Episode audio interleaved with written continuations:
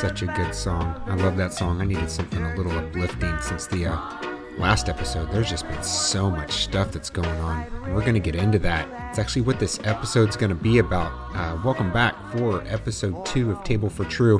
We had a very, very good response to the very first episode with my guest Derek Smith covering some different topics, but we're going to go a completely different direction for this episode. I mean, it's been, I don't know, 5-6 weeks since I put out that first episode, and I don't have to tell you how tumultuous the situation our country is in right now. It is dire, and far be it from me to not completely, smash down on hot button issues. And that's what we're going to do is we're going to cover some pretty topical things over the course of this episode. And I'm going to have a guest, and man, I can't tell you how excited I am that he accepted my request to do this episode with me. But his name is Pastor Tyler Burns. He is the pastor at New Dimensions Christian Center here in Pensacola. And, something I would never even mention if it was any other topic than today is that he is African American. He's deeply rooted in his community. Obviously, he has a lot to say about the current issues. And we're going to, I don't even know if we're going to agree on everything that we discuss, but that's really not the point. The whole point to this is to open a dialogue to where we need to do a little bit more than post something with a hashtag on social media. It's got to be, we got to have some face-to-face discussions about things that are not comfortable to talk about. And we're going to talk about Alton Sterling, what happened down in Baton Rouge, Louisiana. We're going to talk about Philando Castile, what happened up in Falcon Heights, Minnesota. We're obviously going to talk about the police shootings that Micah Johnson did at Dallas during the protests. And we're going to really get in depth on both of our takes on the Black Lives Matter movement, what they represent, what their leadership represents, how it began, why it's even a thing, and where it's going. Like, what is the end game? And I completely respect Pastor Tyler Burns. I respect his opinion. I respect his take on all of these things. And I think that he will give a valuable insight that I wouldn't have. I mean, this is something that is not, yes, it's near and dear to my heart. Obviously, it's near and dear to all our hearts. But I just want his take, his opinion on what is going on. And ultimately, what is it as the Christian community? What can we do in order to get this progressed to a point where there is a solution? Like, what is it we do as a Christian community outside of bickering on Facebook? I mean, let's be honest. If you have been on Facebook over the course of the last 2 weeks, you're probably slightly, what's the word I'm looking for? Well, the word I would use is disgusted. It is really amazing the things that are coming out of people's mouths. Instead of any kind of thing that builds unity, it has just been divisiveness and just poison that I have seen out of a lot of people's, well, I'll say mouths, but, obviously it's online, so you know what I'm getting at. Very disappointed to see a lot of the replies, and there just has to be something that we can do to move forward. And this really is just it's a baby step. It's myself, it's Pastor Burns sitting down and giving both of our takes from our ends of the spectrum. And ultimately, hopefully coming to some sort of a conclusion on what it is we can do moving forward from this day to help build relations between the African American community and the white community, between law enforcement officers and the minorities. There's something, there has to be something, because if there is nothing, then this is all fruitless and pointless. And I refuse to believe that. Over the last couple weeks, there's just been so much. And I know that this is dominating the headlines currently, but there is equally as big a topics, my opinion anyway, going on in this country that just got immediately buried. I mean, obviously, this is the number one story in our country right now, but you had the Hillary Clinton thing and how that all panned out with the FBI probe. And with all of this, it was like a week ago that I couldn't sleep. I had a couple days of insomnia. And when I say insomnia, that means I got like 1, maybe 2 hours of sleep for 2 straight days. And then it was actually the night that the Philando Castile video went viral the day that it happened. I was tossing and turning in bed, and I saw somebody had shared it on Facebook, and I don't know, there was like this really big ball of energy and anxiety just spinning like a top in my stomach. I mean, it was just, I don't know, have you ever just had one of those nights or circumstances in your life where you're just so overwhelmed with the things that are going on around you that you're like, man, I don't know what to do, you know? And, you know, I was praying, and eventually I got up at about, I don't know, it was like 2:30 in the morning. I went to go try and lay on the couch in the living room, toss and turn for about another 20 minutes. And eventually at 3:14 a.m., I hopped in my truck, headed down to Perdido Key, and went west, the opposite of east. And I went west and just drove. And I had no idea where I ended up. I drove for about 90 minutes. I stopped. I was, you know, that road that goes through Floribama, it's beachfront road. You know, you got the Gulf right there on the left. And I stopped, and I just got out, and I sat on the beach for a couple hours, and I was just watching the sunrise. I took a picture of the sunrise, and I made a little post on social media. I really tend to steer away from hot button issues on social media specifically, because man, does it bring out everyone, and everyone has an opinion, as they have their right to. But I don't know. I'm not interested in Facebook debates. Are you like that too? I mean, I don't think anyone has ever changed their opinion about politics, religion, anything based upon things brought up in the comment section of a Facebook status post. If that is you, if you're one of those people that kind of guns for questioning other people's opinions in the Facebook comment section, or you're just a troll. I mean, there's a term for it. It's 2016, and troll is a term that people use. And like the definition of that is you're just trying to irritate somebody for the sake of irritating them. You want to get under their skin. Or you don't like their opinion, and therefore they're wrong because it doesn't match your opinion. If that's you, knock it off. Enough. We have enough divisive things in this country without you telling people that they're wrong. It's ignorance. Please stop it. Thanks. And so, you know, I'm not going to spend too much on this introduction. I don't think it requires anything. I think we want to get to the meat of this. And that is me sitting down with Tyler and discussing what is happening with our country, what it is we can do as Christians moving forward to get this, get relationships better, ultimately looking towards Jesus rather than people to fix our issues. But before we get there, I'm going to share a song with you. Again, this is from NF. I think it's just very fitting. I love the song. It's called "Oh Lord."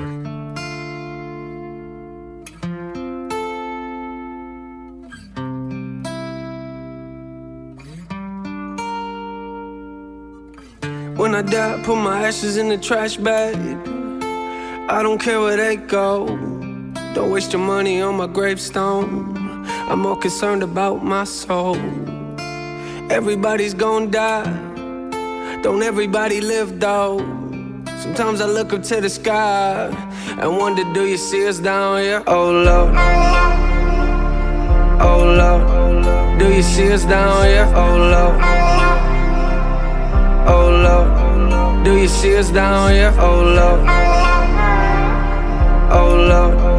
do you see us down here? Oh Lord. Listen, yeah, everybody wants change. Don't nobody wanna change though. Don't nobody wanna pray till they got something to pray for. Now everybody's gonna die, but don't everybody live though?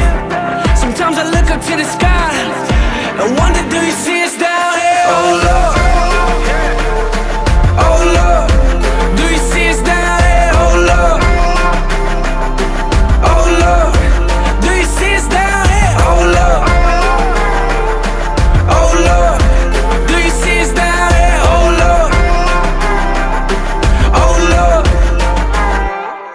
Easy to blame God, but harder to fix things. We look in the sky like, why ain't you listening? Watching the news in our living rooms on the big screens and talking about if God's really real and where is he? You see the same God that we're saying might not even exist becomes real to us, but only when we're dying in bed.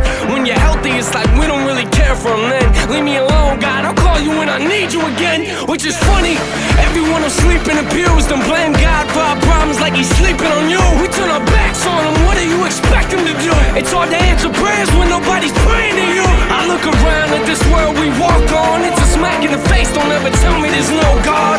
And if there isn't, then what are we here for? And what are y'all doing down there? I don't know, Lord.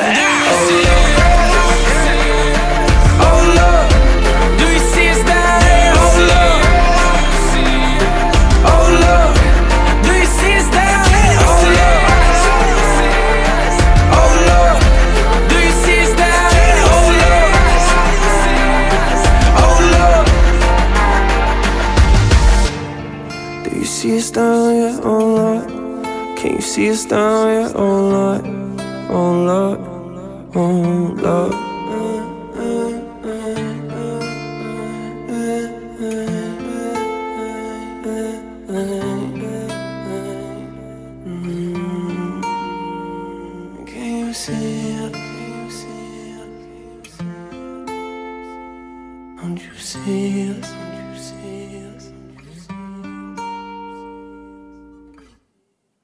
Welcome back to Table for True. I am your host, Troy Uchofer, and I'm excited. I have my guest here with me. It is Pastor Tyler Burns. He's the associate pastor at New Dimensions Christian Center. And welcome. Thank you. Man, thank you for having me. This is exciting, and it's an honor to be on your podcast, especially so early into its inception. And I see you're doing such great things. So to be here is an honor. I really appreciate that. This is a hard conversation to have. For so many reasons, but you are deeply rooted in the African-American community. Yes, sir. Your church, is it safe to say your church is predominantly black? Predominantly black. Yeah, it has been. Actually, there was a time where our church was split down the middle, half black, half white. So our church is now predominantly black due to, I think, a number of shifting reasons. But in all of those, the gospel has been at the center, Christ has been at the center, but Amen. Shift in demographics and shifts happen many times in churches. So, but yeah, right now we would be predominantly black, but have been in the multi-ethnic experience previously as well. Okay, and you're pretty young. You're 28 years old. But I feel like I'm getting a little older, man. But you are being looked at. People are looking at you at this current time because of what's going on. They're kind of looking at you as a beacon of hope or a voice. And what do you say to that? Why do you think people are coming to Tyler Burns during this time? I have no idea. You have no idea? I don't know, man. I think the only thing I've tried to do is share my perspective from where the gospel sits and where Christ has called us to speak. I speak where the Bible speaks. I want to speak very loudly and clearly. Where it doesn't speak, I don't want to add to or take away from what it has or hasn't said. I believe that there are perceptions related to people who would typically have these conversations that I'm trying to negate. I'm trying to go against the stereotype of perception of what this conversation looks like. And I think we've already talked about this even before the podcast, which is our media and our culture and our world has shaped the context by which things are allowable or unallowable in these conversations, and that's not the gospel ethic, and that's not the gospel way. So as much as I can, as much as the Spirit allows me to, I want to be an agent of reconciliation. In the spirit of reconciliation, as 2 Corinthians 5 tells us, we have that ministry now. Christ has given that to us. So I don't know. Hopefully I can use whatever platform I have, big or small, for the glory of God faithfully. And I'm more concerned about being biblically faithful than being recognized. I think that at the end of the day, the Lord will judge us not based upon the size of our platform, but how well we've stewarded. That's very well said. And I want to kind of give you a background of where I come from. Sure. That way, when I give my opinions and my viewpoints on things, sure, you can be like, okay, I get that. So I was born in San Diego, California, a military brat. Go Chargers, right? Oh, buddy, go Chargers. I saw it on the back of your truck, so I was like, oh, man. I got a big magnet on the back of the truck. And so I was born in San Diego, but I was only there till I was 5.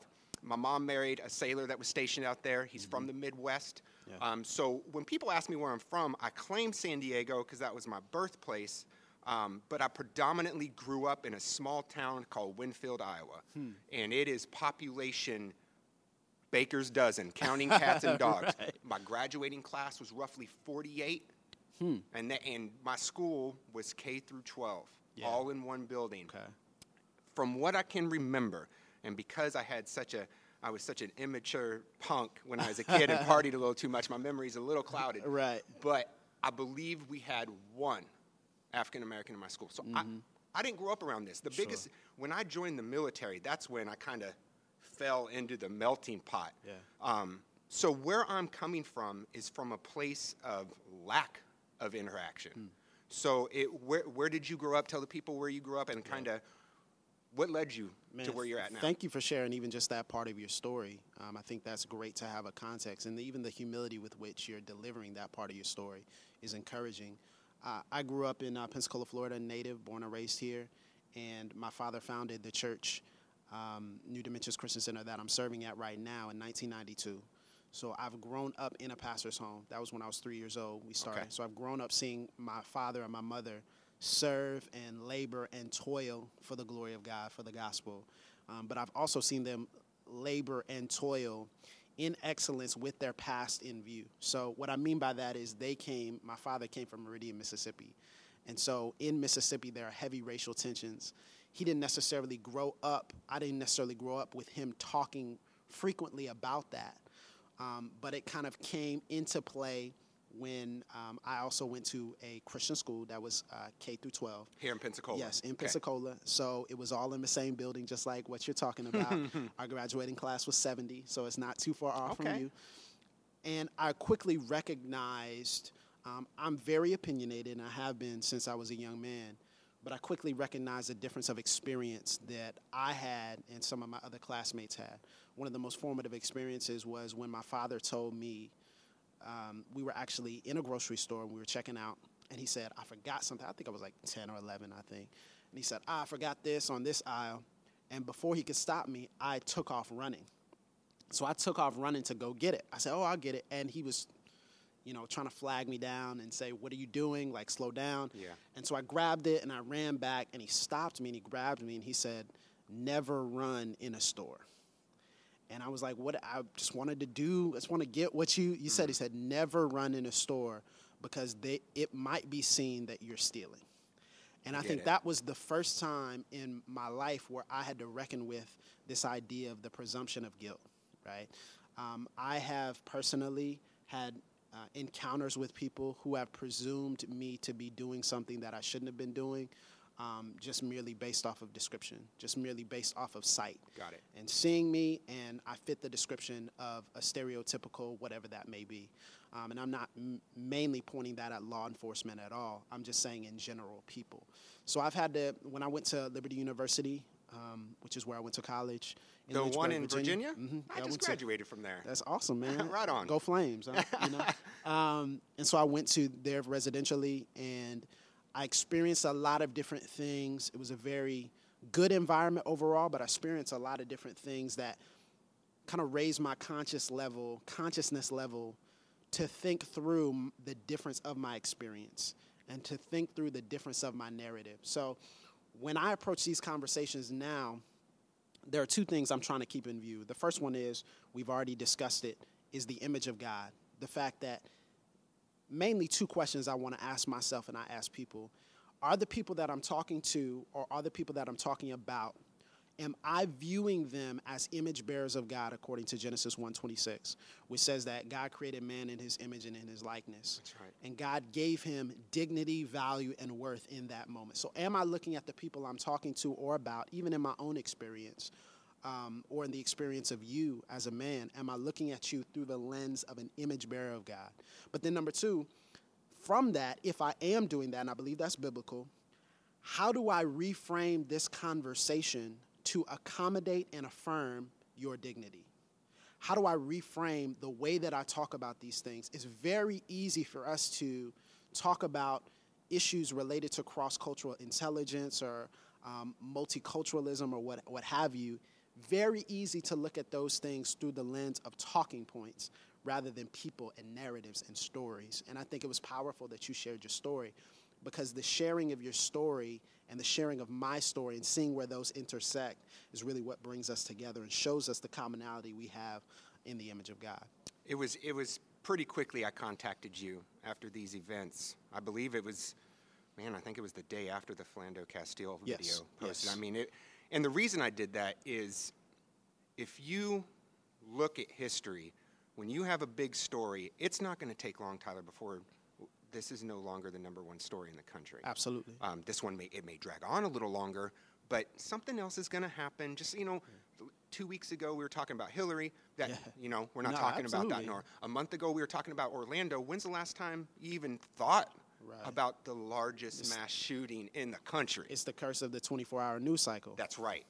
That is right. So I want to touch on, we can go back really far to the reasons why you and I are sitting here discussing this. But there's 3 specific events that have occurred in the last week that I kind of want to break down. I want to get your take on it. And we're going to start with what happened in Baton Rouge. Mm-hmm. Okay, so here's what I know. Here's the facts that I know. Sure.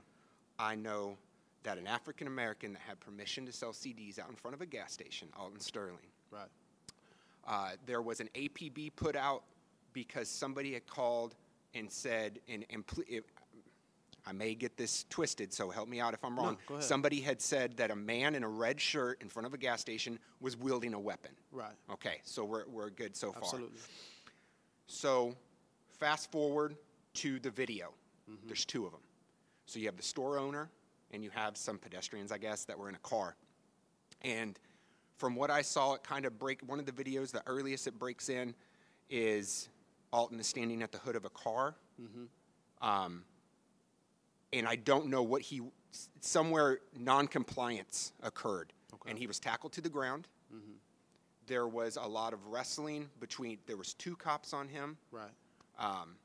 I saw one of the police officers' head had bounced off the hood of the car. And then the police officer is yelling at him, don't do it, or something to that effect. And then one of the officers yelled, gun. Mm-hmm. And then the video kind of skews off. Like, I don't know if people if I was there, I'd be like, it's time to get out of Dodge. Right. But then as it pans away, you hear 4 gunshots. Yes. Mm-hmm. Video pans back up. You see the officers rolling off. They're screaming. They know that what they did, whatever the intentions may be, it's something tragic just happened. Yes, very serious. And then you see one of the officers rise to his feet. He reaches in Mr. Sterling's front right pocket, and he pulls out a weapon. Mm-hmm. And did you see both videos first off? Yeah. Where were you at when you saw these, and what was your initial emotion? I was at a Starbucks. Okay. I was working, and I had an assignment that I had to finish for my other job that I work, and I went to Starbucks, and I just happened to see them on Twitter. The first video, and I remember I just viscerally felt pain and grief, and I broke down, and I could not stop crying in the Starbucks for 2 reasons. I think, number one, because I saw an image bearer of God. I saw his life expire. Yeah, you did. And secondly, the proximity of pain to these videos is something that I hope people understand. There is a traumatic reality that has happened in the past 3 years in which we have seen frequently Black death on camera. That's right. And it's easily accessible at our fingertips. And there is a traumatic response for me watching that. We were not built, anybody really, we were not built to constantly see life taken. And regardless of the circumstances and the opinion, there are some traumatic effects from that. Now, personally, and this is not to cast aspersions upon the people who I'm about to talk about because I don't know them, but before I watched the video and after I watched the video, I went to a store both times. Okay. And I was wearing gray joggers and a Star Wars shirt. I'm a Star Wars junkie. And the force be with you. But so every time I went into the store, on both occasions, there was a different white lady, who I passed by. And both of them clutched their purses in a defensive manner when they saw me. Now, that perception of guilt you were talking about earlier. And again, I just want to make it very clear, because I think sometimes, again, the narrative of our country and our media when it comes to these cross-ethnic discussions can skew what I'm intending to say. I get it. I'm not saying that they are racist. I'm not saying that they are bigoted. They might have had experiences with men where they have been attacked in a parking lot. I'm casting no aspersions upon them. No, I get it. But how it felt to me, I felt like my body and my skin, which I felt before, was a threat. And it exacerbated the grief and the trauma of the moment, simply because all I wanted to do was get home to my wife. That's all I wanted to do. All I wanted to do was be safe. Okay, it is 2016. It is. We have a black president. We do. We have a black attorney general. We do. There's black leaders across this country in very high positions. Mm-hmm. How in the world are we still having this discussion now? Yeah, I think it's a fair question. I think we should ask the question of what led us to this place. And when we ask the question of what led us to this place, we encounter a number of different things that make these conversations very difficult and hard for us to have. And one of the problems is we're great opinionated, we're great opinion givers, but we're really novice historians. Yep, right? So then we have 400 years of history that tells us that there are some sort of relations as it comes to the way in which America, which is a beacon of light and hope, which is the American idea of democracy and republic, is revolutionary.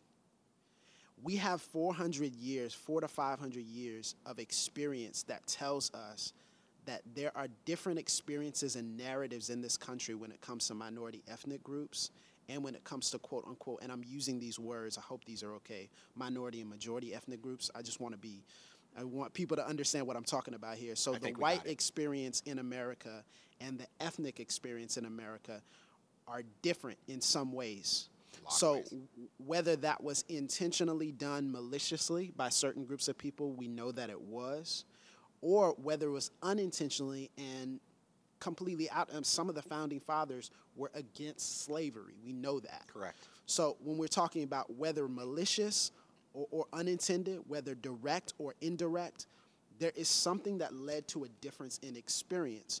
So when we're talking about from history, from our founding documents, which are phenomenal explorations of liberty and justice and freedom, we see the exclusion of people groups in those founding documents, in some of those founding documents. And so we say, how has that affected what we're experiencing now? Mm-hmm.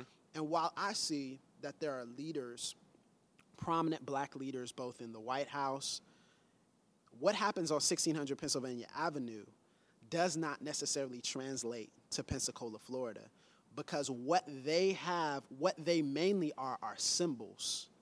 They are symbols and leaders. They do have power and they do have impact, but they don't directly affect and change perception. So there are good things and bad things. We've made some progress in the past 50 to 60 to 70 years, but even that progress will not negate the history that still has to be unraveled and discussed and worked through. Now, that's not to say that we bow to history, but at the same time, history must be considered lest we repeat the mistakes of the past.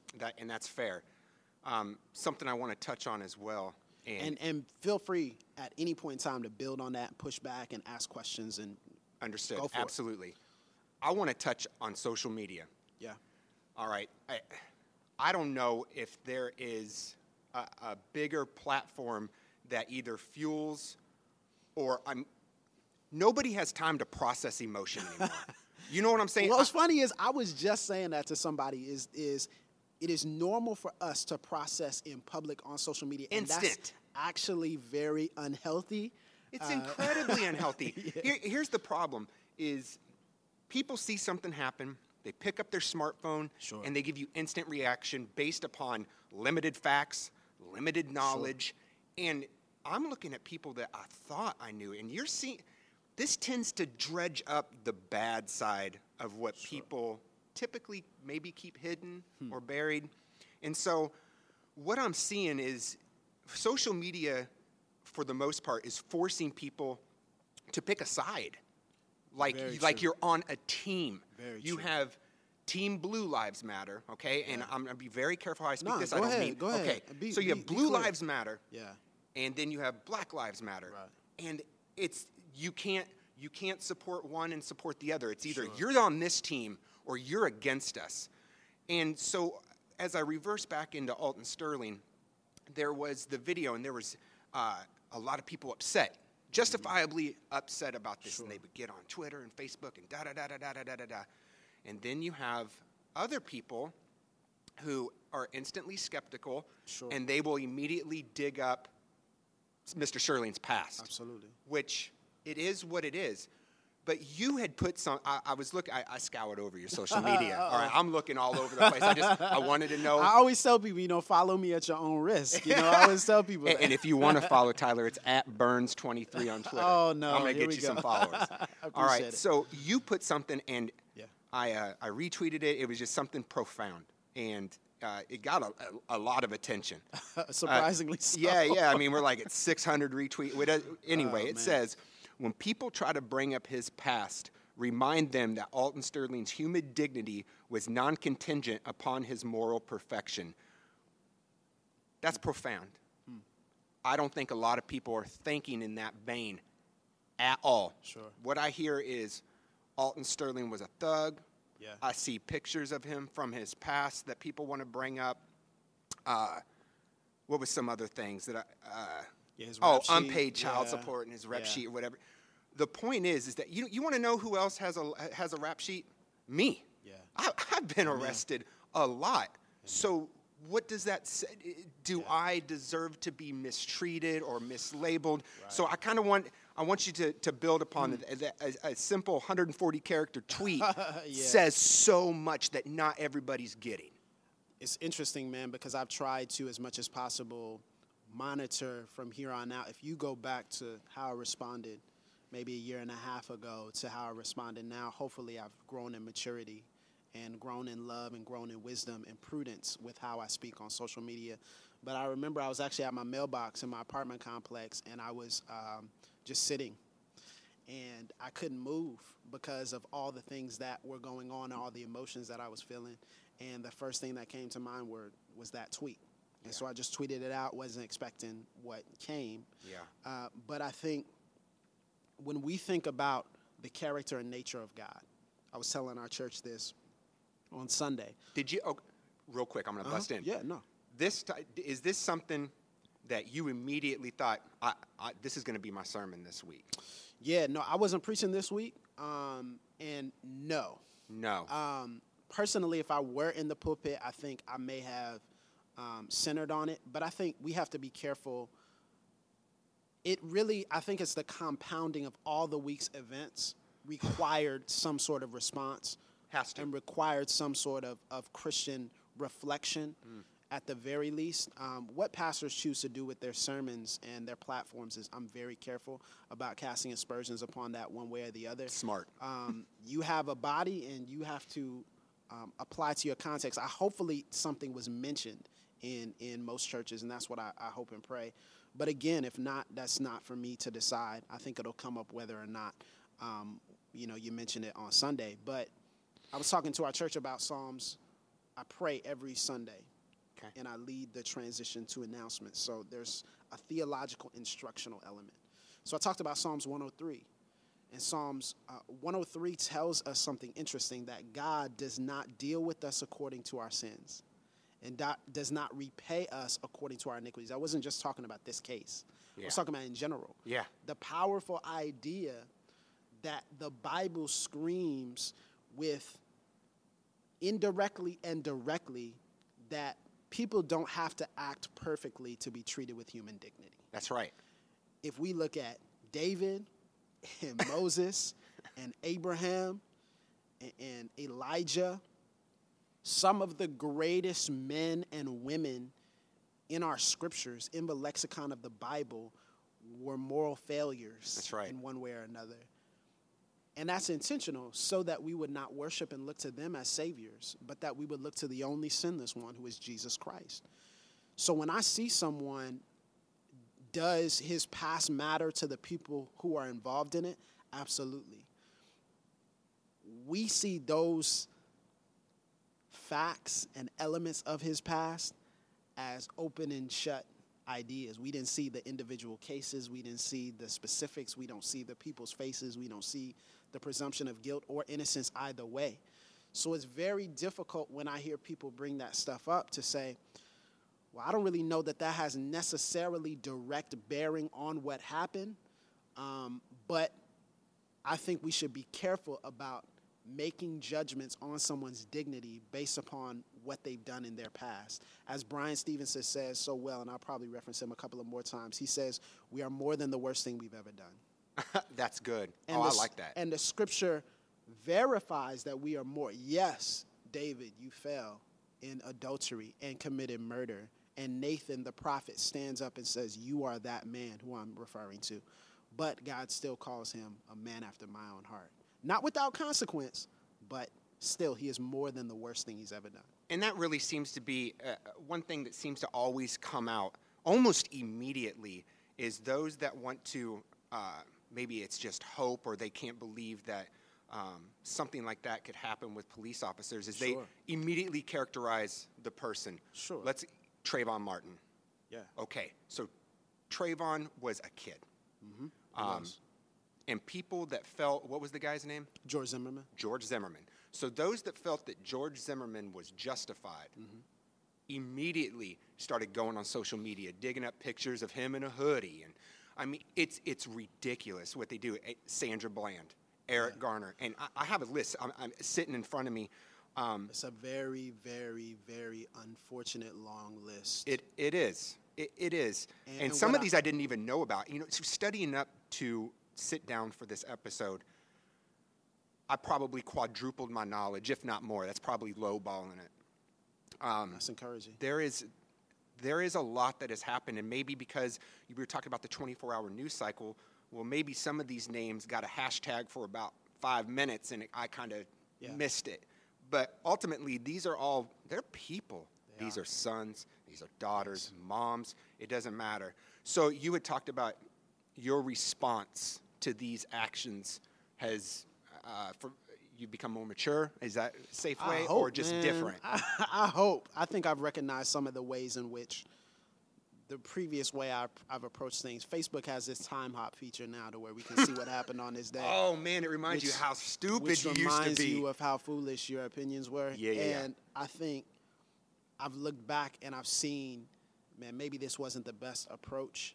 Maybe this wasn't the best way of saying it, but I think about Tamir Rice, and I think about John Crawford, and I think about Eric Garner, and Sandra Bland, and Trayvon Martin, and I think about Laquan McDonald, and Amadou Diaw, and Sean Bell, and all those have context, so I don't want to cast aspersions. I think I want to make something very clear. I know we're probably going to get into this, but I have law enforcement in my family. Okay. So my uncle suits up every day. Yeah. And I care profoundly about my uncle's well-being and safety. And I want him to get home to my aunt safely. And I want him to get home to my cousins safely. So I want to make it very clear. We've had some very open discussions about these things. My uncle has come in to our church on multiple occasions and taught forums on how to deal with law enforcement with respect, but also knowing your rights to young people, young men. So I don't want to cast any aspersions or let there be an assumption that for some reason I have some vendetta against law enforcement. I do not in any way, shape, or form. I get it. I just want to say that, you know, verbally, because I think sometimes, again, the media skews our vision and our picture. But these names are image bearers of God that has stories. And seeing their lives, some of them on camera, their lives expire, has profoundly affected many people. And this is the important thing. When we're talking about sides and we're talking about the quick, instant reaction of social media, no incident happens without context. That's right. No situation happens in a vacuum. So there are contexts and there are perspectives that people are naturally bringing in, and I know we're going to talk about a little bit of why those contexts and perspectives may be different, but these perspectives must be considered And I think that's all I'll say there, because I know we're talking about more stuff, but I'll get into that. Why are the different perspectives present immediately following a case like this, or immediately following a video? That's good. That's good. I want to, we're going to fast forward a little bit, because I want to touch on three specific incidents. And so we had the Alton Sterling incident. It wasn't 24 hours later, I believe. I think it was less than 24 hours later. It was. So it just so happened that it was a night. There is so much going on in the world. There's a lot of change coming up in my life. I'm transferring. Yeah, I saw that. I'm going to Colorado. I'm going to be attached with the Marines.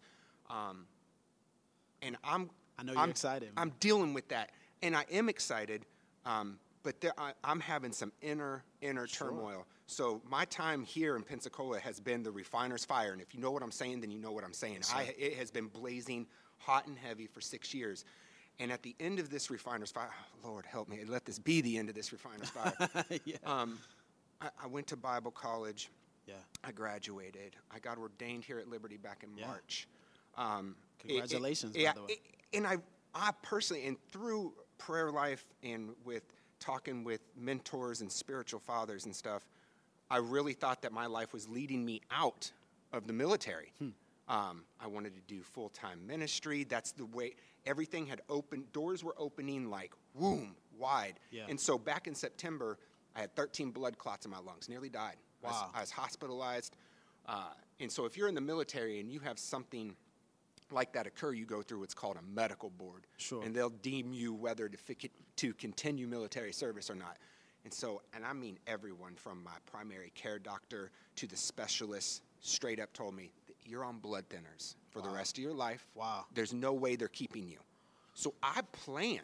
I was getting ready to leave the military. And then February, the results of the board came back from D.C., fit for full duty. Take them off the blood thinners. We're betting that this was only a one-time occurrence. Wow. And my world just went, boom. And so when that result came back, I'm in my window. So when you're 9 months out of your orders ending, you get to start negotiating for orders. I bring all that up to say that all of this is coming to a head. I'm leaving in September. I have to go to field med school in North Carolina for 2 months. I'm leaving my family here, which is something that has become routine over the course of my military career. I hate leaving my family behind. I feel guilty if I leave for 2 days. Yeah. You know, I did a 15-month tour in Afghanistan. I did an 8-month tour in Kuwait.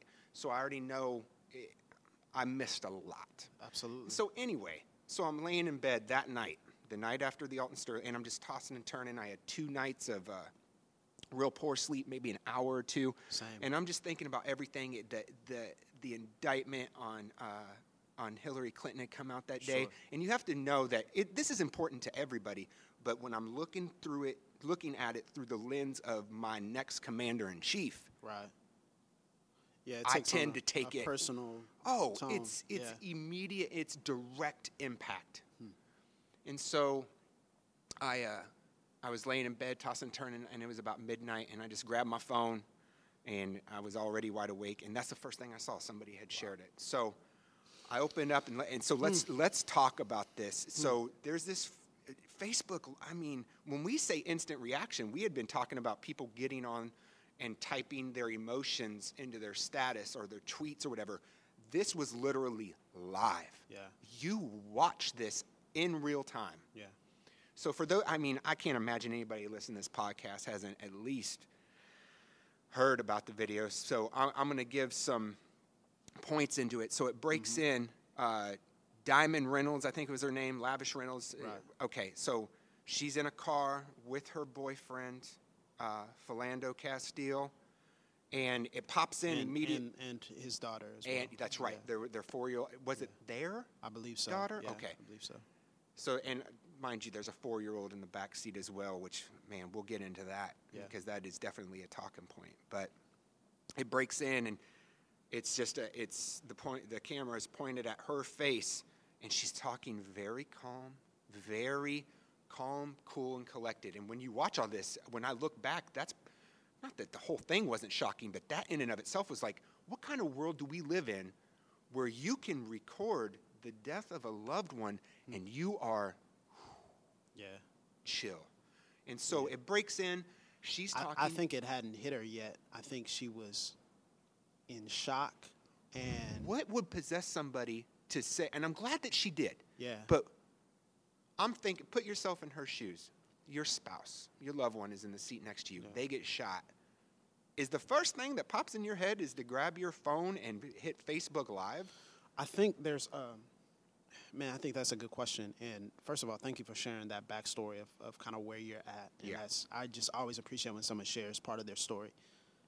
I think there has been, the power of social media has said, let us document these things because our word in any way, shape, or form may not match up and may not be as powerful as visualizing it.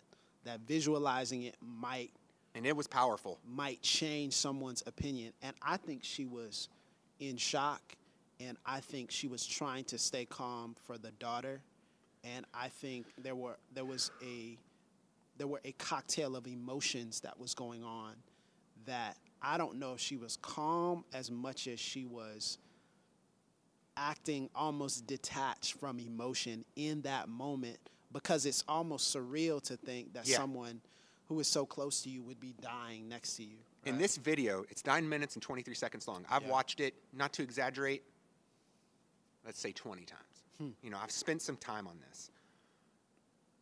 And you watch her go. I couldn't watch the whole video. Just you watch her go through the roller coaster. You see her very calm, cool, and collected, and then you see her in the back of the cop car, and she'll have this little spurt of just losing it, and she'll manically cry and scream, and then it's, and then during one of those was my soul shook when she was sitting in the back of that car, and she lost it for just, I mean, there's about a 20-second little mental blip on her radar. And her daughter, and you don't see her daughter, you just hear this 4-year-old girl say, "Don't worry, Mommy, I'm here with you." And oh, it's I mean, just even talking about it now, it will move you. Broke my heart, man.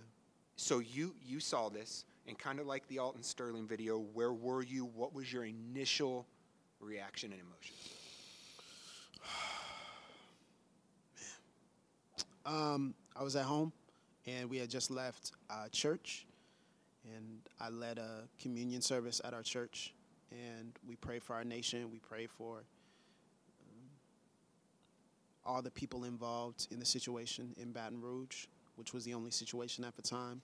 We talked about the healing and redemptive power of the cross.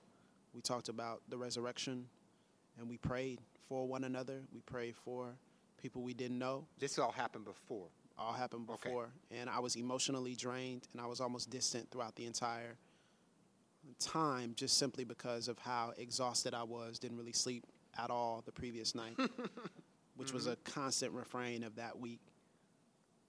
And man, I was at home eating, and my wife just put on the video, and she was just watching it. So you didn't? And I didn't even know what was going on, and we were just on the couch, and she was just watching the video, and I heard the sound, and I didn't know what it was, and I just remember thinking, I can't watch. I told her, I said, I can't watch this. I can't watch this. And the compounding trauma of seeing that, it was too much for me. And I remember I saw the beginning, and I heard the end where the daughter says, I'm here. Yeah. And I was done. I didn't sleep that night either. Yeah. Psychologically, I don't know how many of these videos. I don't know if I'll ever watch one of these videos again. I have randomly at points just started crying. Again, not because I feel like these people, I don't know these people. I don't know the officer's intent. But there's a profound sense of fear, if I'm being honest with you, that is easy to rush over someone when you see that, and a profound sense of grief and trauma. Yes. And this one compounded with Alton Sterling. I think the Philando Castile actually affected me more, even more than Alton Sterling did. Both of them deeply affected me, but the compounding nature of both of them at the same time and processing them, I was undone in many ways. And it led me to my knees. I just had to open my Bible and read the Psalms and pray and cry and did not sleep. I don't really know how to describe how I've been feeling over the past week and a half, but I will say that I don't know if I'll ever be the same. I totally get it. And the Philando, you said it maybe affected you more, and I understand that. And when talking to my children about this, yeah. This is not just because I'm a white man with a white family doesn't mean. Absolutely. I mean, it is affecting my kids on a very big level. They're very in tuned to what is going on. Absolutely. I forced them to be. Put down the Pokemon Go and let's talk about some current events. Absolutely. And I remember 3 nights ago, my youngest son, came. He didn't come in the room. I take that back. It was a text message that popped at about 1:30 in the morning. And that's a whole nother thing. If you're in the same house, don't text one another. I can't stand that. I can't stand it. Okay. Anyway. But it was 1:30 in the morning, so I'm kind of grateful for that. So I didn't see it until I woke up. But my son was freaking out, and you could tell because he used caps lock on the text message. He's like, "Dad, I don't know what to do. There's people rioting at Carmike Cinemas." Uh-huh. And so I don't know if you saw the story. After everything, it kind of got filtered. There was a group of African Americans at the W Street Carmike that was kind of, they didn't do anything, but people were instantly putting it on social media. It said shots fired, white people are getting beat up. Yeah, and so, absolutely. So it was affecting. If you've ever been to the movie theater, either movie theater on Friday night or Saturday night, you know that there is a troop of young people that will always come out. I've had both positive and negative encounters with them. Mm-hmm. I've had times where our movie was stopped because they were making too much noise and they had to be escorted out. Here in Pensacola, at the Carmike? At the Carmike. And then I've also seen times where I've had really good discussions with them. I've met some of them. There's a lot of that constantly goes on, but I think the perception was a few of them created a stir and created a pretty bad incident, or at least created the perception of a bad incident. Perception, good word. And that led to a number of different rumors, which I saw as well, of shots fired and tasers and all these other things, which is unfortunate, again, the social media. But there's clearly and I think this is what you're getting at, is there's a very tense perception of events between the cultures and between the ethnicities. And it's very difficult for us to process how to move forward in constructive ways, because I think these situations, they provoke something in us. And I've talked about it, kind of this four-way stop of emotions. They provoke grief and trauma in us as African Americans, but they also promote fear and then anger as well. Yes. So there is a natural attachment to anger and how people use that, which again, we saw later on in the week, tragically, how people use that can affect our perception.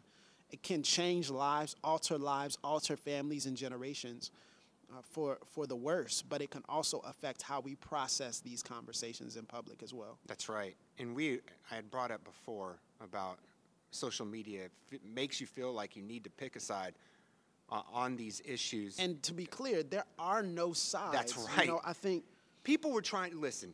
The Philando Castile, there's a big difference between that incident and the Alton Sterling incident. There's lots of differences, but one of the main differences is there's no pictures of Philando Castile as a thug, at least that I could find. You know, yes, he had traffic violations, which is a whole nother conversation in and of itself, right? You know, 52 traffic stops. You're like, man. I mean, you're either a really bad driver, you're unlucky, or you know. There was no way that the mainstream media, who loves to just amplify whatever side they're trying to perpetrate, there was nothing. There's nothing there. He worked at an elementary school. Yeah. The parents seemed to have loved him. Right, they came out in droves. So unless I missed something drastically in my research, there isn't a lot in his past that people can bring up and say, see? Yeah, and I think the sad part about that was to see, and I even saw this yesterday, was kind of to see the attempt to do that. Yes. Makes me say, I mean, let's take a step back here. There really are no sides. I don't know the police officers involved, and I'm not trying to bury them. I'm not. You know, again, I hope that... I want to make a point real quick before you move on, because if you didn't know any better, you would think this isn't just a law enforcement against minority situation. Sure. You would think this is a black versus white situation. Right. That officer, his name is Geronimo Yanez. Mm-hmm. Yeah, he's not white. Yeah.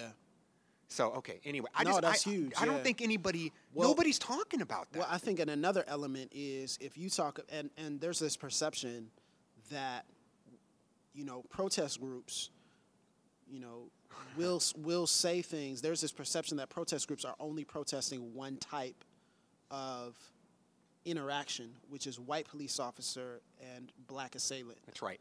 And I think that, number one, that's not really true, because if we look at the Freddie Gray incident in Baltimore, the Freddie Gray incident was the majority of police officers involved, if I'm not mistaken, or at least half to the majority were black officers. That's right. There, it's really not, I think it's more of a police accountability idea than a black versus white idea, but it actually, the media and the context forces us to think about these things in that way and forces us to say, well, do you think that this person was racist, and try to interpret their motives in their heart. And I think that's very dangerous. I think we have to take a look at what the true idea and what the true conversation is, which is why I think it's so important to reframe these conversations, to affirm and accommodate people's dignity, to say, what are people actually saying, and to assume the best interests. So when I run into a police officer, am I assuming the worst about him just because I see a uniform? If we are to make progress, I must assume the best about him, to the extent that I am willing to go overboard and assume that he is not attacking me personally. Yeah. Now, to the point that if that were to happen, then I have no other choice to say this is what happened. But I want to assume that there is, as much as possible, we tend to assume the worst about other people, especially people who disagree with us ideologically. So how do we assume the best? And I think that's really shapes and molds the context of these conversations to say, how do I look at my brother again as the image bearer of God, and my brother and my sister as image bearers of God? But also, how do I not perceive, even in protest groups, oh, well, they just want to riot, they just want to loot, they just want to kill cops, they just want to do this or that. How do we perceive these things? And we'll get into that. But I think that's a hinge that determines how well this conversation progresses forward, and especially for the Christian. If you have the ministry of reconciliation, if you are not assuming the best about other people, we must check ourselves as believers. Amen. Because has the media and has the culture influenced us to believe negative things about other people to fit a ideological point or to fit a political point? Or are we looking at someone with the humanity that Christ did and says, even where they may have fallen, grace and mercy should be extended to them in all ways as much as it has been extended to me? I want to go to mainstream media. Yeah, let's do it. Boy,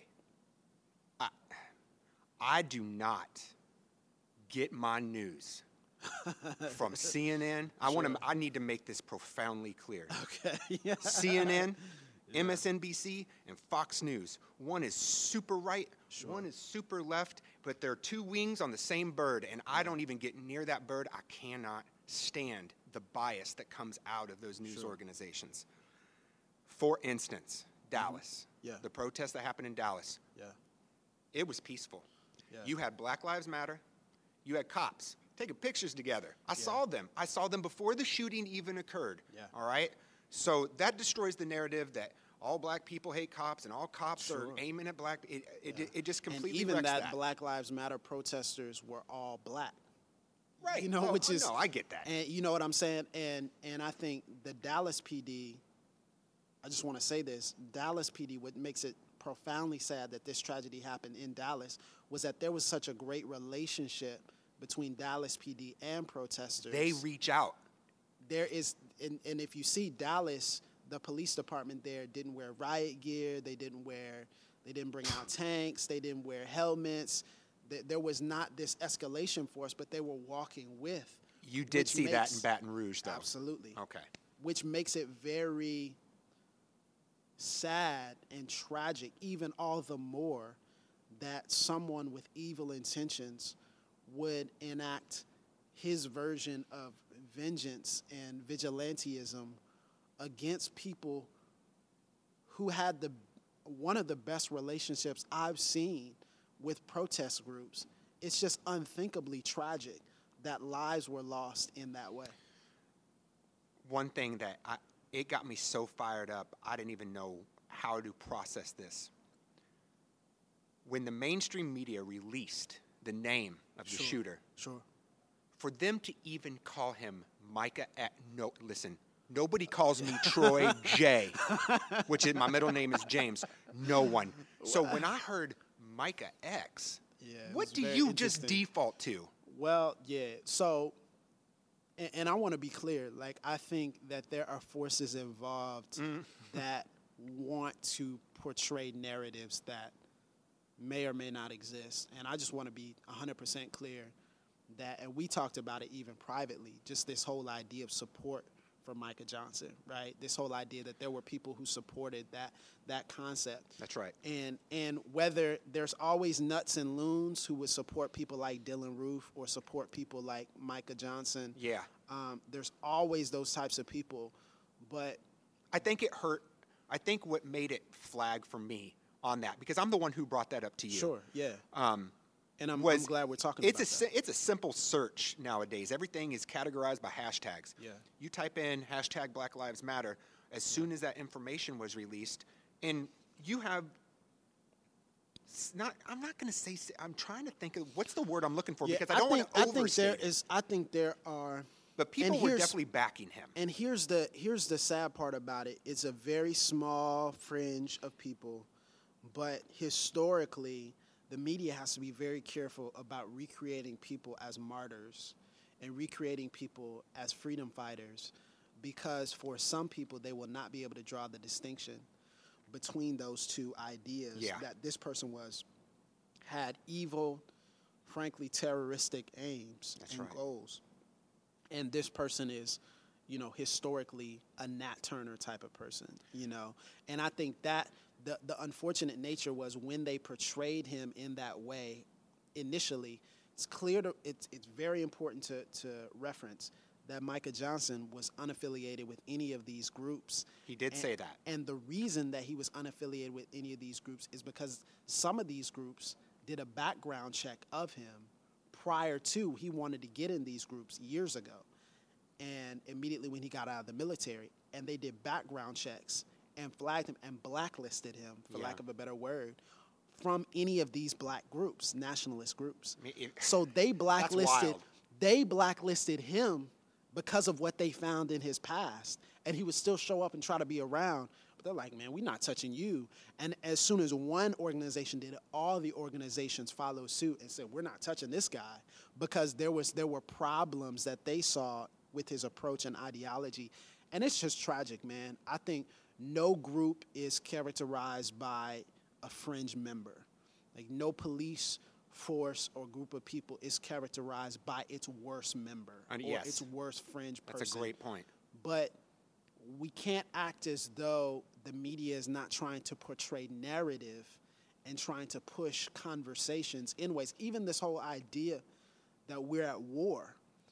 Dangerous language, right? Now, we can talk. Do you see the cover of the New York Post? Civil war. Absolutely irresponsible. Oh, my goodness. And again, here's the thing. If you're getting your news from any of these mainstream sources and you're forming opinions based upon what these mainstream sources say, you are setting yourself up, number one, to view people not as the image of God. You're setting them up. You're setting yourself up to view people as talking points and things. But then, secondly, you are setting yourself up to fall into and to trip into narrative binaries that don't exist. These are things that there are no sides. And while we may say, hey, there should be accountability on this side, or there should be this idea of responsibility on another side, that's opinions that don't have to be fallen into a war-based narrative or a confrontation, conflict-based narrative. This is a humanity narrative. We want to affirm the image of God in people, whether they wear a badge or they don't, whether they're a protester or whether they're a police officer. affirm the image of God in them. Yes, we may have different opinions. Yes, we may have different ideologies, but we have to take a step back from the media narrative and say, how many of those people that I'm talking about do I know personally? And we'll get into that when we talk about solutions, but how many people that I'm portraying in this way have I sat down and talked to and listened to and really felt their heart? And their concern. Why we're here. That's why we're sitting at this table this morning. Exactly. I'm going to go off the beaten path for just a second because I want to touch on something. 3 times I've reenlisted to continue my contract in the military. Yeah. I am a huge believer in the Constitution. Absolutely.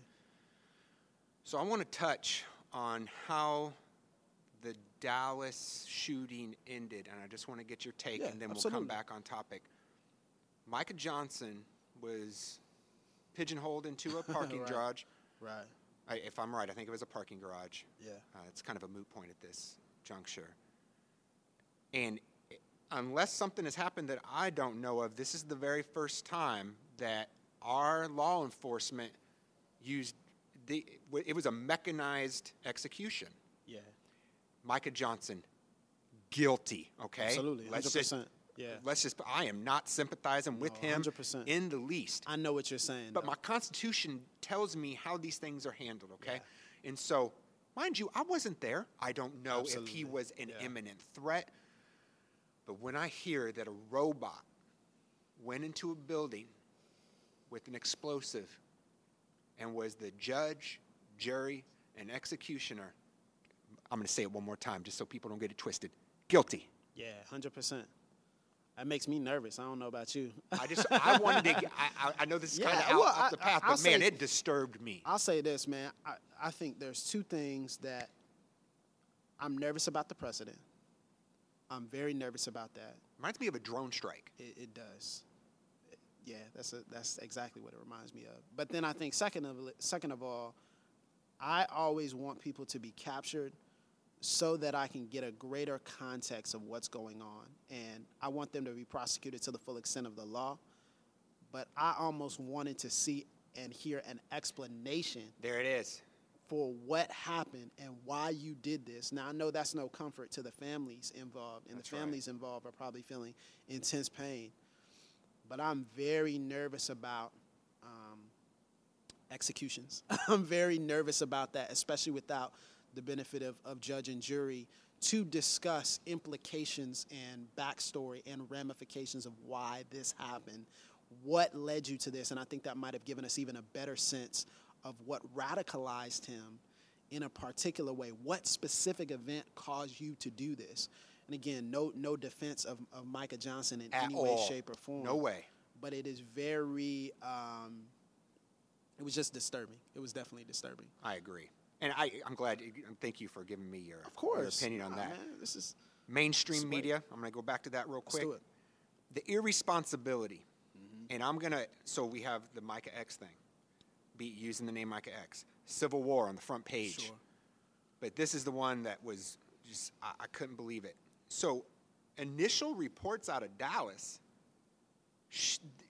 This guy's life is wrecked. Mark Hughes, yeah. There you go. Okay, Mark Hughes. If you do not know what we're talking about, almost immediately, even before the incident had ended, ABC News, all these mainstream affiliates tweeted out and put on their social media and on television a picture of an African-American man wearing a green camo shirt. Yeah. With an AR strap, or I think it was an AR. I think so. There was an assault rifle on his back. Listen, Dallas is open carry, so what he was doing was legal, upheld by the Constitution. Not necessarily smart, but that's right. So they sent this picture out and said, "This is our suspect." Man, here's the problem that I have with this. That's fine if you thought he was a suspect initially, fine. That did not get taken down for over a day. What do you have to say? Last time I checked, it's still up. You're kidding me. I'm serious. I'm pretty sure that's still up. And somebody can fact check me on that. But it was up for days afterward. It's just dangerous. I'm thankful. I'm just very thankful that people were thorough with their videos and with their pictures. You can touch on that, too, because there's a video of him. He immediately walked himself up to some officers during the shooting and handed over. His big brother saved his life because he said, man, give your weapon over immediately. And I was actually talking to one of my friends locally. His name is Aaron James. He's a pastor locally, and he's a former Marine. Yeah. And we were just walking through the whole situation, and I remember sending that video to him. I'm like, I just retweeted it because they said everyone retweet this, and we're following the stream on Twitter. So I'm saying, man, I have friends in Dallas, and I hate to inspire panic in them or anything. I had friends who were literally 2 blocks away from the situation. Yeah. So, but I'm saying, hey, I want you to be safe. So let me retweet this out to you. Let me text this to you. And then almost immediately I see this video of him just walking around during the shooting, trying to direct people, yeah, and asking cops. And I'm like, man, this is so dangerous. And so, again, the media and the media gets a lot of these things wrong. It's really hard to follow breaking news. But I think it is personally irresponsible not to take that down. Someone's life can be altered and has been altered in many ways. So when he came out, so he ended up getting apprehended. Yeah. Well, he actually turned himself in. And they took him in. And they took him in, and very thankfully, it was nonviolent. And I know that tensions were high for those officers. He is incredibly unhappy about the entire incident, which for multiple reasons. But when he came out and gave his side of what happened in that police headquarters where the police were telling him, we have video of you and this, that, and the other. I mean, again, I'm not casting any aspersions on what happened, but I think that it is very disturbing and telling that the media would have the power to ruin someone's life in minutes. Yeah, and he had said he's gotten death threats and all kinds of nonsense. I mean, he said people are surrounding him at certain places, and there could have been some heavy problems if his brother did not see that picture, and if his family had not contacted his big brother, and his big brother didn't run up to the nearest camera and say, this is my little brother. Yeah. It's not even loaded. He's not on anything. He's not a shooter. He's not. So I'm thankful for that. But there is a problem with the way our media portrays things, for sure. Are you familiar with Piedmont Park? Yes. Are you familiar with the incident in Piedmont Park during this same time frame? I'm familiar with the general gist, which is that they found a black man hanging in Piedmont Park. Which, if you don't know, it's in Atlanta, Georgia. Is that right? Yeah, it's in Midtown of Atlanta. There you go. I actually work a separate job. I'm bivocational, so I'm a communications director for a marketing firm. Okay. And it's based in Atlanta, so I do all their content writing and things of that nature. So I frequently have been in Piedmont and Midtown, so I know what that looks like, and I can't imagine. I tried to stay away from the story as much as possible, honestly, because I couldn't take anything else. Yep. You did. It happened right in the heart of when everything else was happening. Between Philando and Dallas, that happened. But I've heard about it, and I don't know what happened. I don't know the particulars of the case. But it definitely raises some questions, I'm sure, for a lot of people. And I'm not going to. We're not going to move on with that. I just want to bring it up because the whole point of this podcast is to get the conversation going on different things and get you thinking and doing your own research. So this is really encouraging. If you would like to know more, I suggest just going on Google Piedmont, Piedmont Park in Atlanta. There was an incident a few days back. And I have absolutely no idea what happened or that. I'm totally unfamiliar. So I just want to say that I'm totally unfamiliar with what it looks like. It was like very buried in the national. It was definitely uncomfortable though. Definitely uncomfortable. Third talking point, and this is the one that I personally wanted to hear your take on this. I have very strong opinions about this. Let's go. Black Lives Matter movement. Okay. All right. So the Black Lives Matter movement, and I'm going to let you expound on this. Sure. It was founded in 2013 by Alicia Garza during the Trayvon Martin case. Yeah. Alicia, and I think it was 2 other ladies. I can't remember their names. I actually had it typed on here, and then I don't know what happened. But it is Alicia Garza was the person who kind of spearheaded the thing. She's kind of been the spokesperson for the organization. And then is she still the spokesperson? Well, Black Lives Matter is heavily decentralized as an organization. So she's the spokesperson for the organization, and then there's other people who are part of the hashtag movement.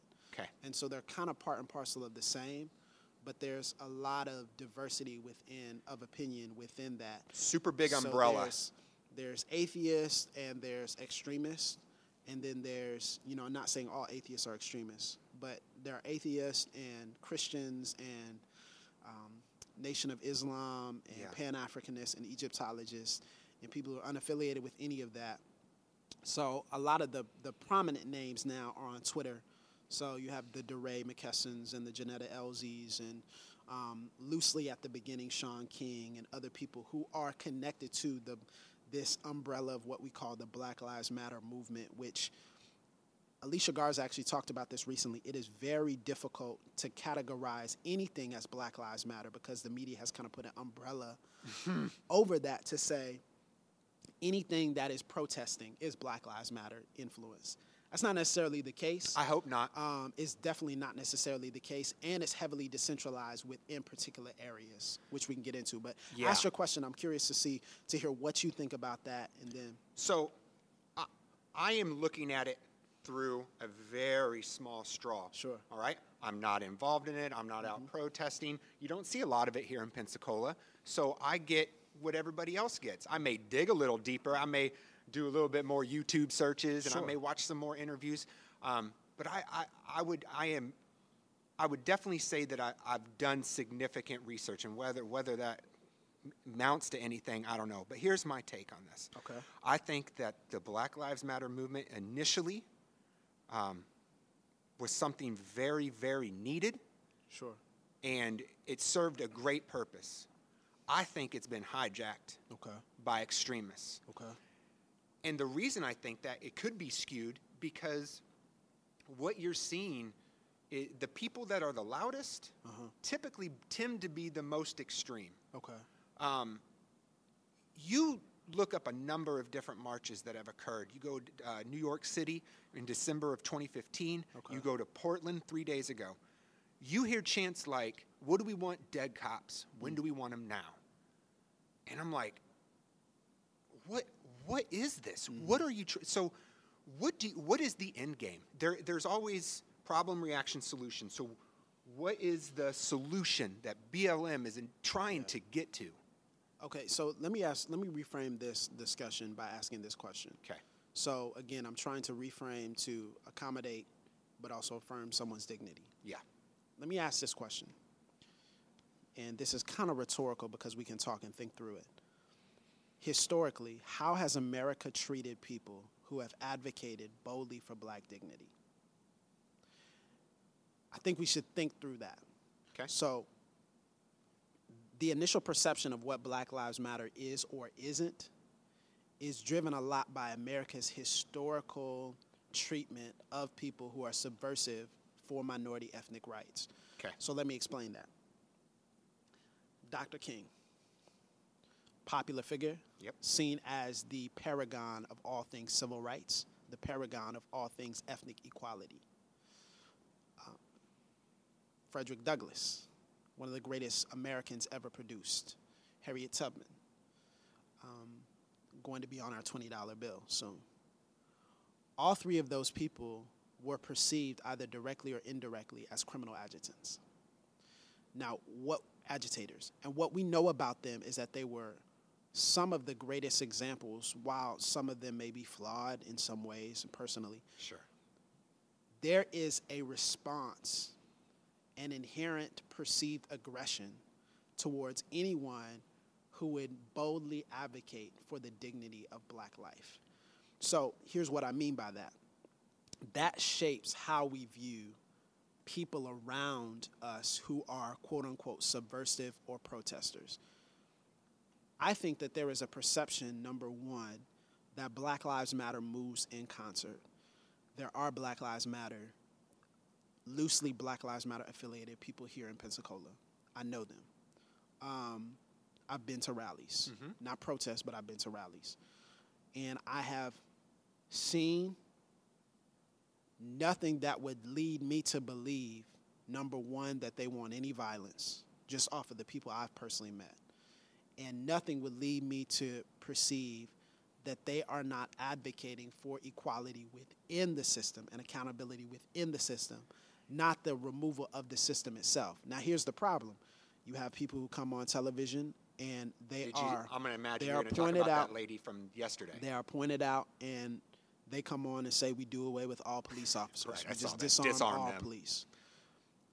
I think it's very dangerous to view Black Lives Matter in one unison, uniform way. And here's why. Because Black Lives Matter is all about decentralization for local impact.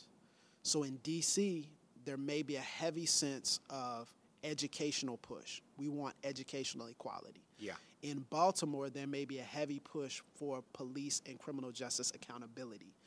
In Pensacola, coming up in a few weeks, the people who are affiliated with Black Lives Matter are doing a forum for the advocacy, not against law enforcement, not of education, but because two young black men, and their names escape me right now, but because two young black men have been killed and no one has come forward with answers.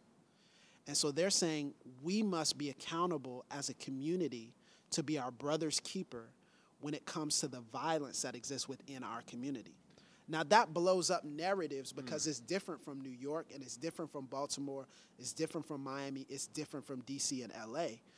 But there are extremists. Yes.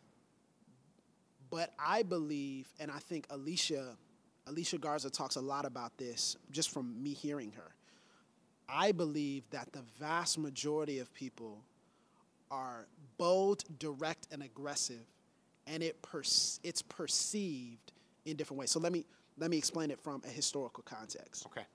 So during the Civil Rights Movement, there were two opposing ideas.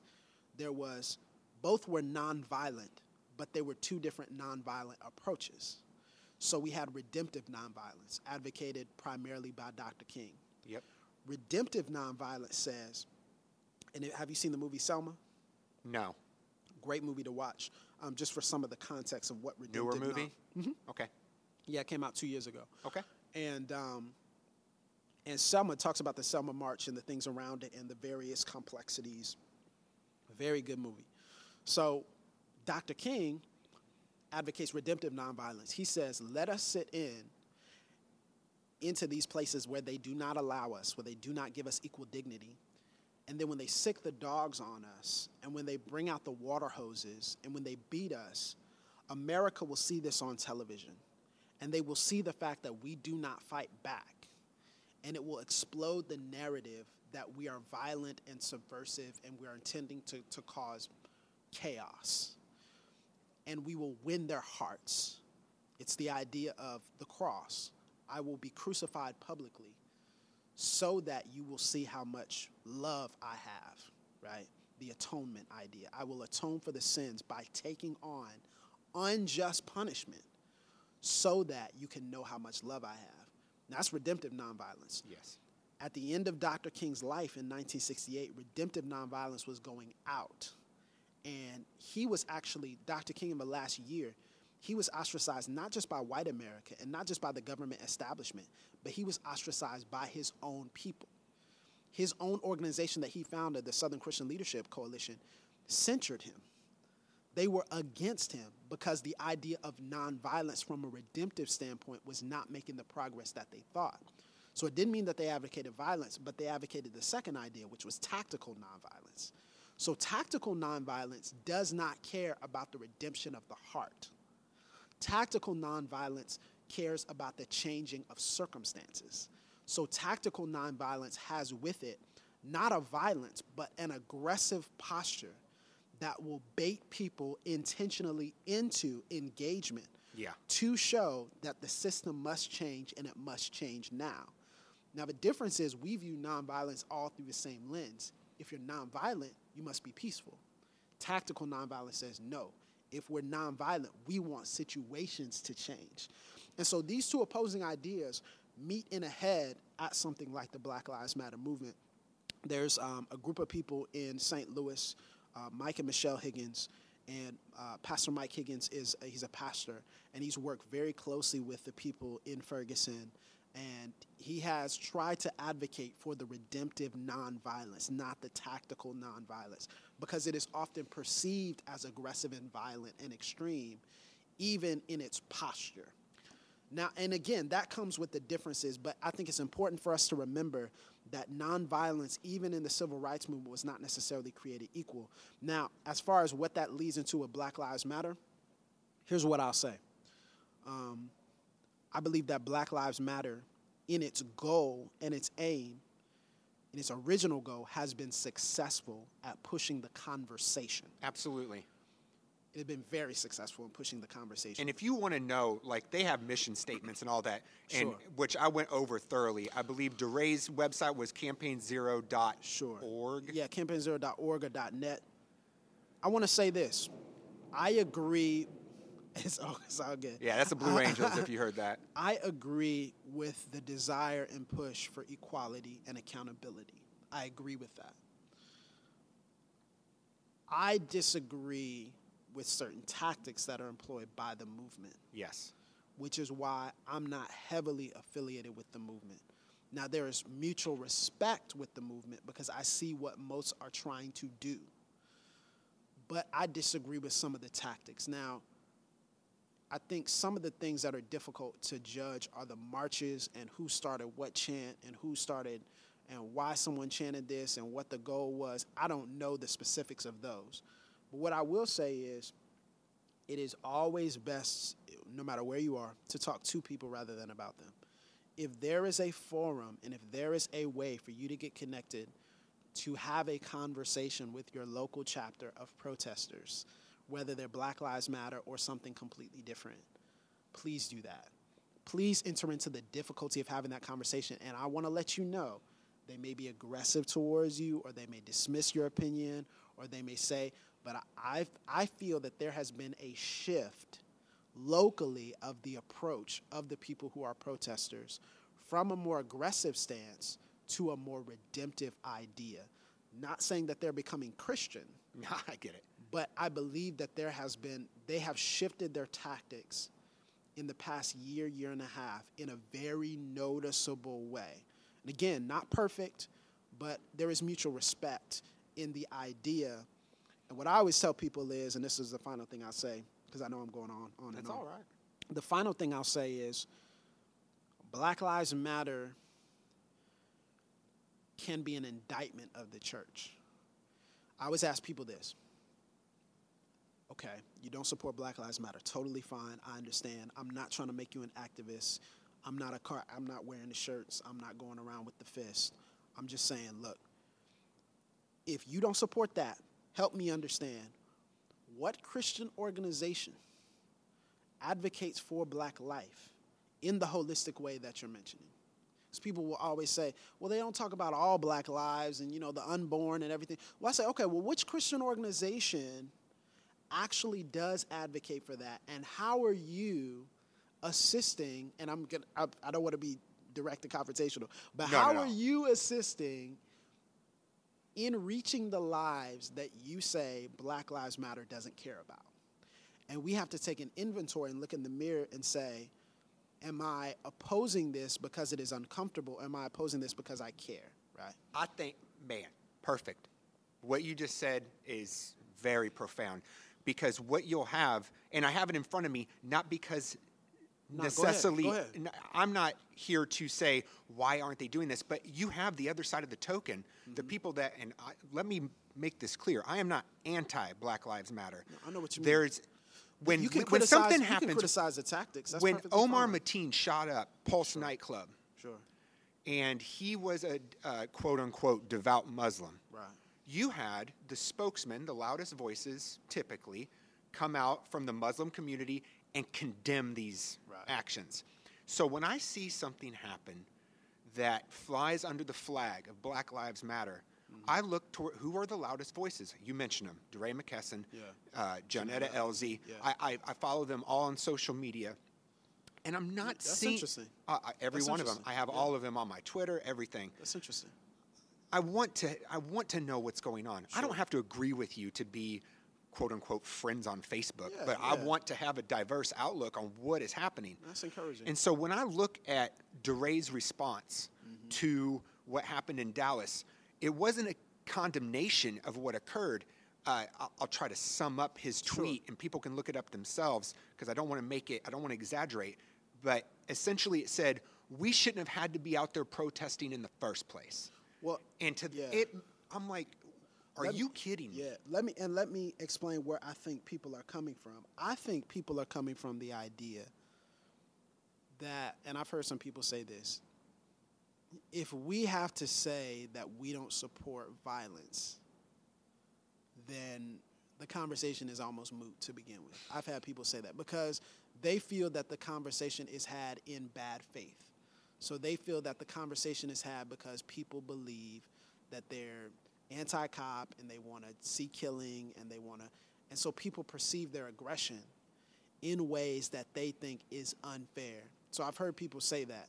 Whether or not that's the best way to handle it, I'm not going to say. I'm not a part of the movement. So I'm very careful about prescribing certain things to the movement or speaking about things I don't know. But I will say that personally, from all that I've understood and heard from people in person that I've talked to and from events that I've seen, there is not a violent tinge to the vast majority of Black Lives Matter movement protesters or activists. But perception is everything. That's right. And it's going to get amplified. If whatever mainstream outlet, whatever their agenda is, they will amplify whatever portion pushes their agenda. I think it's also helpful to think through this from the idea that it is an organization in its infancy.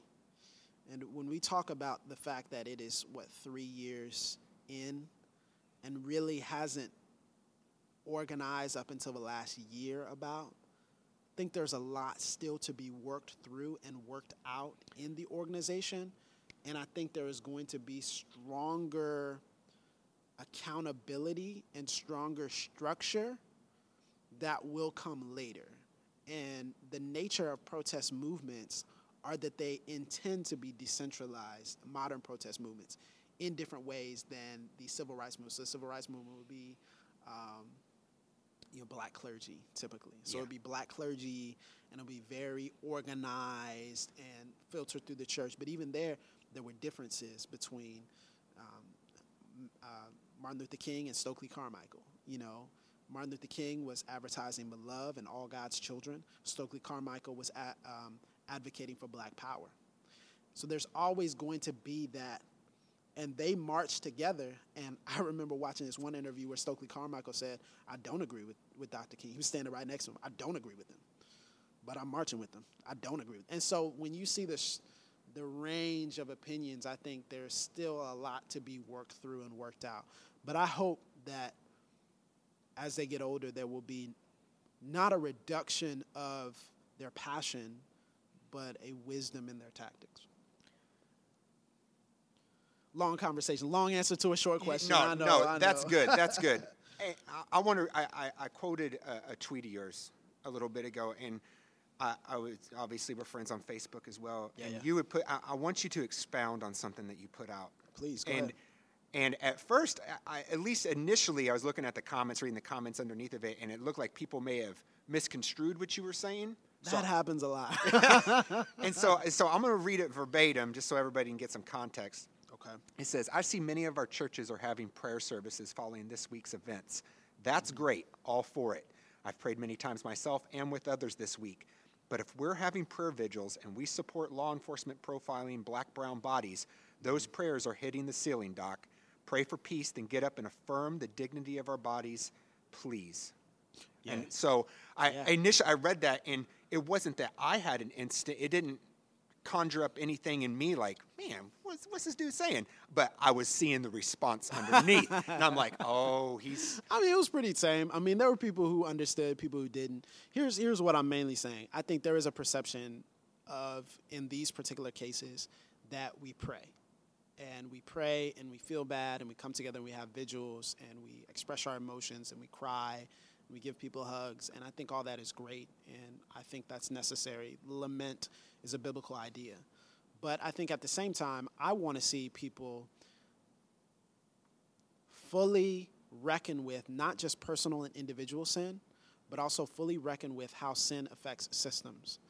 And all the prayer in the world, and this is one of my difficulties, is people come and they say, I'll be very honest with you. I'll be very honest with you. Please.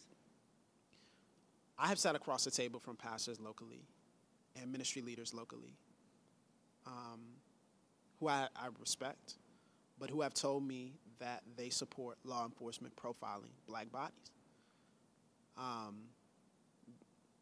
They have told that to me and a group of other men who look like me. And it's very difficult for me to think that some of these people will be leading prayer services or talking about vigils, or when the very nature of what you should be praying for is that you would change your heart towards the partiality that you allow or support, whether or not law enforcement does this. If you support this, it is anti-biblical. And so we can sit here and say, I will pray and I will feel sorry and let's have racial reconciliation and unity. But we must pray with our feet and with our hands. And part of that prayer should be that I will open up spaces for people to come in and share their experience and narrative and talk with me about the dignity of their body and how can I change the way that I speak and train my congregation to treat the dignity of other people. You know, if you're praying, and I've had this happen locally. You know, we're praying, we're meeting with people, and people are telling me I don't support, you know, there's some people in my church who don't support interracial marriage, but, you know, that's because of this, this, that, and the other. And I sit back and I say, that's wrong. Yeah. Pray that they will repent, like challenge them to repent. And I don't want to see people on their knees who will not advocate for my life outside of the church. And people want to hug me inside of the church, praise God, amen. But when we step outside of the church, will you stand with me? And that's not, you don't have to agree with me. We don't have to stand anti-law enforcement. That wasn't the point of the particular Facebook post. But it was, what are you willing to do with your body that will protect and make me feel less terrified when I get pulled over by a police officer? What will you do with your pulpit and with your platform to ensure that when I walk into a Walgreens, people aren't clutching their purses when they see me? Where is the church going to speak biblically towards that? It's not just these biblical good feelings and vibes that say we all just need to be one. We need to be one in the church, in prayer, in biblical teaching and understanding. But we also need to be one in society and culture. Get up and go. Hands and feet, right? What does Isaiah 1:17 say? It says specifically, defend those who are oppressed.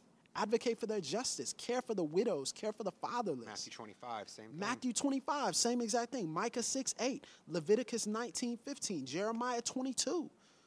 All these things are advocating for the dignity, and so many more passages are advocating against partial treatment. James chapter 2, Galatians 2, all these things advocating for these ideas. So what I want is, I do want people to pray, and I do want people to hold vigils, and I want people to hold forums where they're addressing these issues and where they give black voices and brown voices the platform and the dignity of their opinions to come and say, this is our experience. Now, what will you do as a church to ensure that we're not just praying together, but we're walking together outside of these four walls? So, sorry to get intense, but no, that's good. That's good, because I to land this plane, obviously, yeah. I'm not sitting here just to sit here and talk to you. I'm not sitting here for entertainment value, sure, although you're very entertaining. There's got to be solutions. Sure. And so, in your mind, where you're coming from and your viewpoint, what is a solution? Okay. There has to be a solution. Okay. So I've been repeating the same 5 steps over and over again. So if you hear me say this multiple places, I'm sorry. It's just kind of how I've put it together. That's good. It means it's structured. I've tried to put it together in a structured way. So number one, if you're a believer, especially listening, who I'm not going to assume that you're a believer, but what I'll say is, if you are a believer, I want you to pray. Please pray. And investigate. Pray intentionally.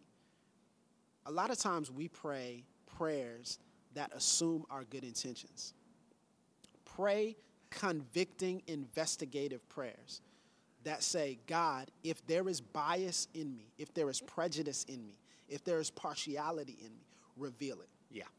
That's a regular part of my prayer life, because there are different cultures that I do not understand. Excuse me. And there are different groups of people that I do not understand from a uniform perspective or from a law enforcement perspective, that I have to pray that I don't have biases that I transfer to other people or that I transfer to them. Lord, if there is any wicked way in me, uproot it. Reveal it to me so that I may repent. So the first thing I'll say is pray investigative prayers. The second thing, which is very important as far as learning empathy, is to learn history. Learn history, learn history. A couple of things I want to reference here, a couple of resources. There is a documentary, and it is on YouTube. It's called African Americans, Many Rivers to Cross. And it's a 5-part documentary. It used to be on Netflix. I checked it last night. It's no longer on Netflix, but it is on YouTube.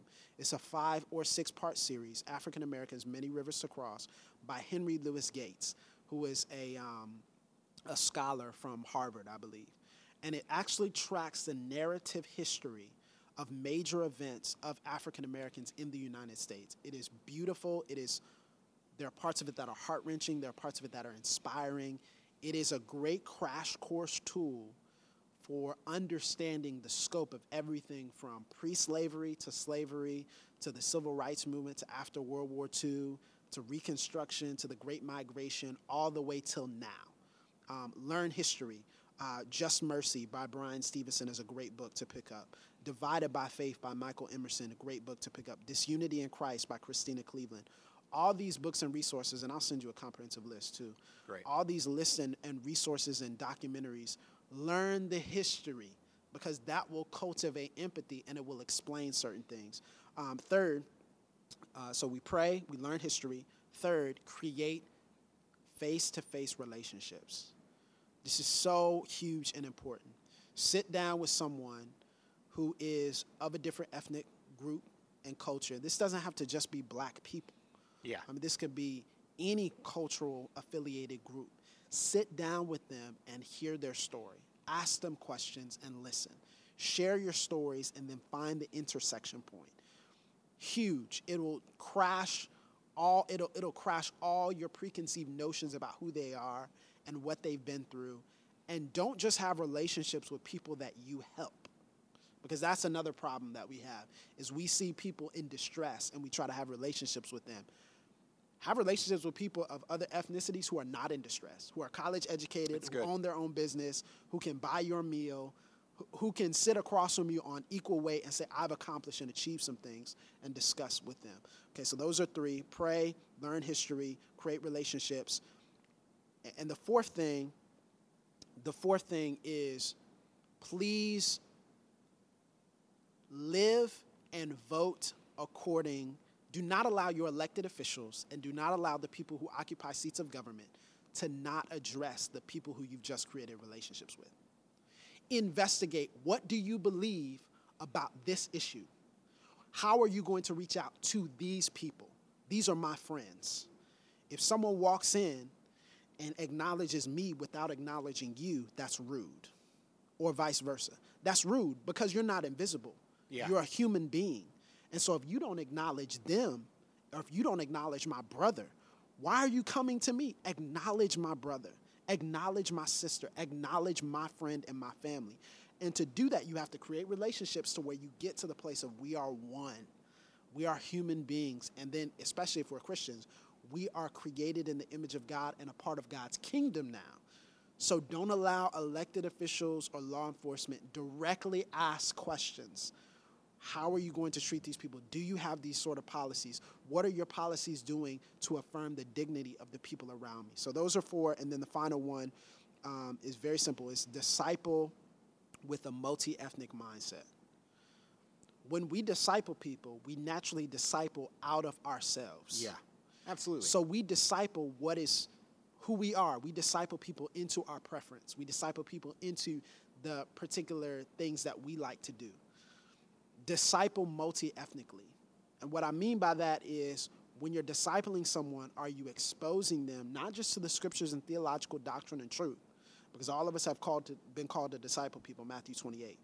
Are you discipling people within a multi-ethnic context and sphere to say, are you, as a believer, stepping outside of your comfort zone to reach people who do not look like you?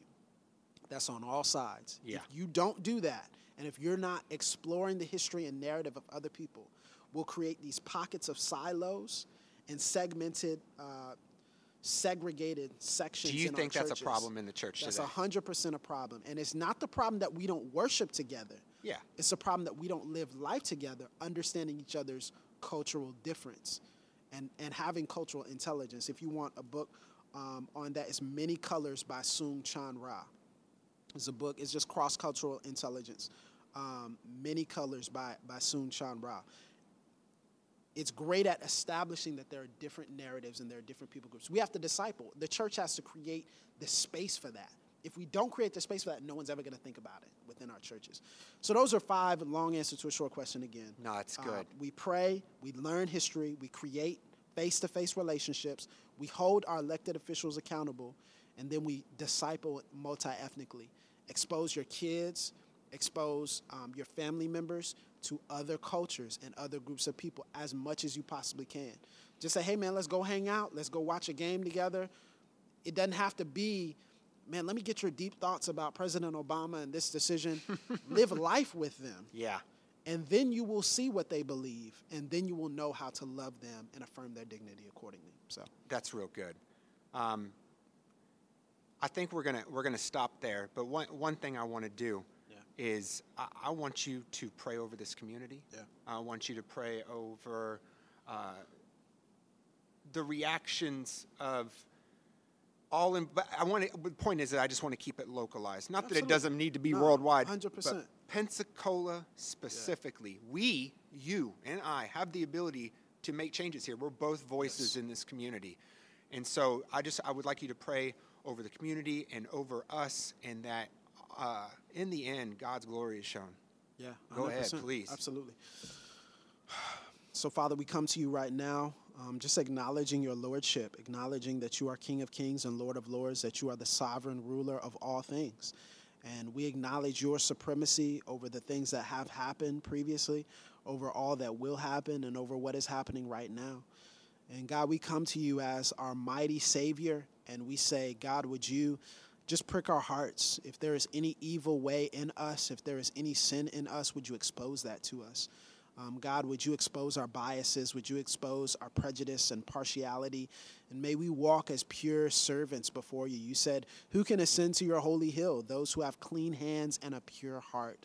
But, Father, that is what we pray for. We pray for new hearts on the inside of us. Because, God, we can't address these things in solutions and cultural ideas if our hearts are not right before you, if our hearts have not been transformed by the power of the Holy Spirit. So, Father, we pray now for our community. God, I pray that you would raise up men and women who have passion to see reconciliation take place, cross-cultural intelligence, understanding, God, to see this restorative, redemptive picture that we're just getting a glimpse of now because we know it won't fully come until you come, God. But this picture of unity in Christ, this picture of unity in our city and in our community, I pray that you would give us courage and give us boldness. The one thing we need, we don't need more systems. We don't need more structures. We don't need more even understanding because you've given all that to us in your word, God. So as we read your scriptures, I pray that you would give us the courage to walk it out. Give us sanctified minds, renewed hearts, God. Give us speech that is seasoned with salt, always with grace, as Colossians tells us, that we would seek to talk to people and not about them. And, Father, I pray for my brother Troy and his family, and I thank you for the amazing time that we've had today on this podcast. I pray that you would raise him up to be a voice in this community and then in the community that he will enter into soon. Father, I pray that there would be a multi-ethnic reconciliation mindset. I thank you for his honesty, his transparency. I pray that we would model this transparent conversation for others, that we would set the tone in our respective congregations, in our respective contexts, that we would cross the aisle and say, I will love this person who is an image bearer of God, who is my brother, who is my sister, and I will love them as Christ has loved me. And may that change our community. May that encourage those around us to say, what type of God would lead you to reconcile with people who don't look like you? May people come to know Jesus from this, God. May your kingdom be established, your kingdom come, your will be done on earth as it is in heaven. We thank you, Lord. We believe that you will do it. We trust you. It's in Jesus' name we pray. Amen. Amen, brother. Thank you, man. This was awesome. Dude, this was crazy. Thank you so much for joining me here. This was excellent. You know, at the bare minimum, I hope this at least is the catalyst in your car right now, wherever you're at, in your workplace, in your home. You need to start having conversations. Do not allow the news or social media to mold and form your opinion on anything. Get out, talk to people, build relationships. Amen. Until next time, thanks.